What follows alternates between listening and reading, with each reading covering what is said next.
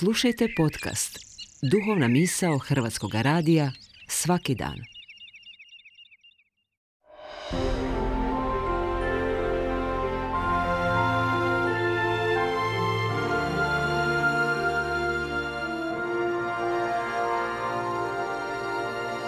Duhovna misao. Urednica je Blaženka Jančić.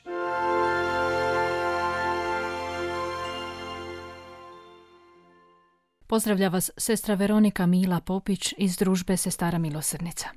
Put prepoznavanja govora Božjega po osobama koje susrećemo na životnom putu isprepleten je s našim putem traganja za vlastitim izvorom. To je u biti tijek, rijeka životnih okolnosti koja nas dovodi spoznaji da taj izvor doista i nije u drugima, nije u ljudima, pa bili oni i naši roditelji. Naš izvor je stvoritelj i piti s njegova izvora čini da prepoznajemo rijeku dobrote, pravednosti, ljepote, istine u osobama koje susrećemo. Prepoznaćemo u njima Božju svetost upravo stoga jer je ista iskra svetosti već prisutna u našemu srcu.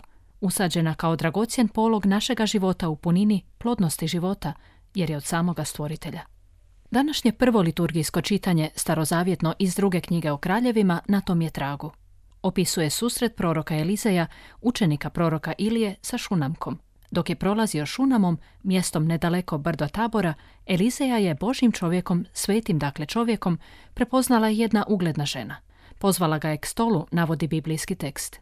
Od onda, kad god prolazaše onuda, svratio bi se k njoj na jelo.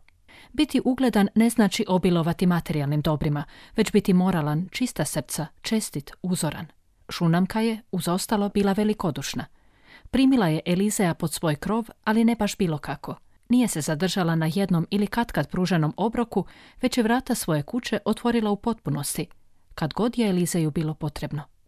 Uz to nije Elizeju dala samo neki sobičak u zapečku, staru, nenamještenu sobu punu prašine, već je samo zbog njega poduzela dodatne građevinske radove, rekli bismo. Načinila je jednu sobicu na krovu, kaže pripovjedač, namjestila je posteljom, stolom, stolicom i svjetiljkom onim nužnim, ali i onim korisnim. Vidimo, Šunamka je, gradeći na iskri svetosti u svom srcu, izišla iz dotadašnje definiranosti života. Primila je stranca, otvorila svetište svoga srca i vlastite obitelji. Iskoračila je iz sebe, ne dajući svoj suvišak, već samu sebe. Čemu je dalje vodio taj iskorak odricanja od sebe? Evo odgovora.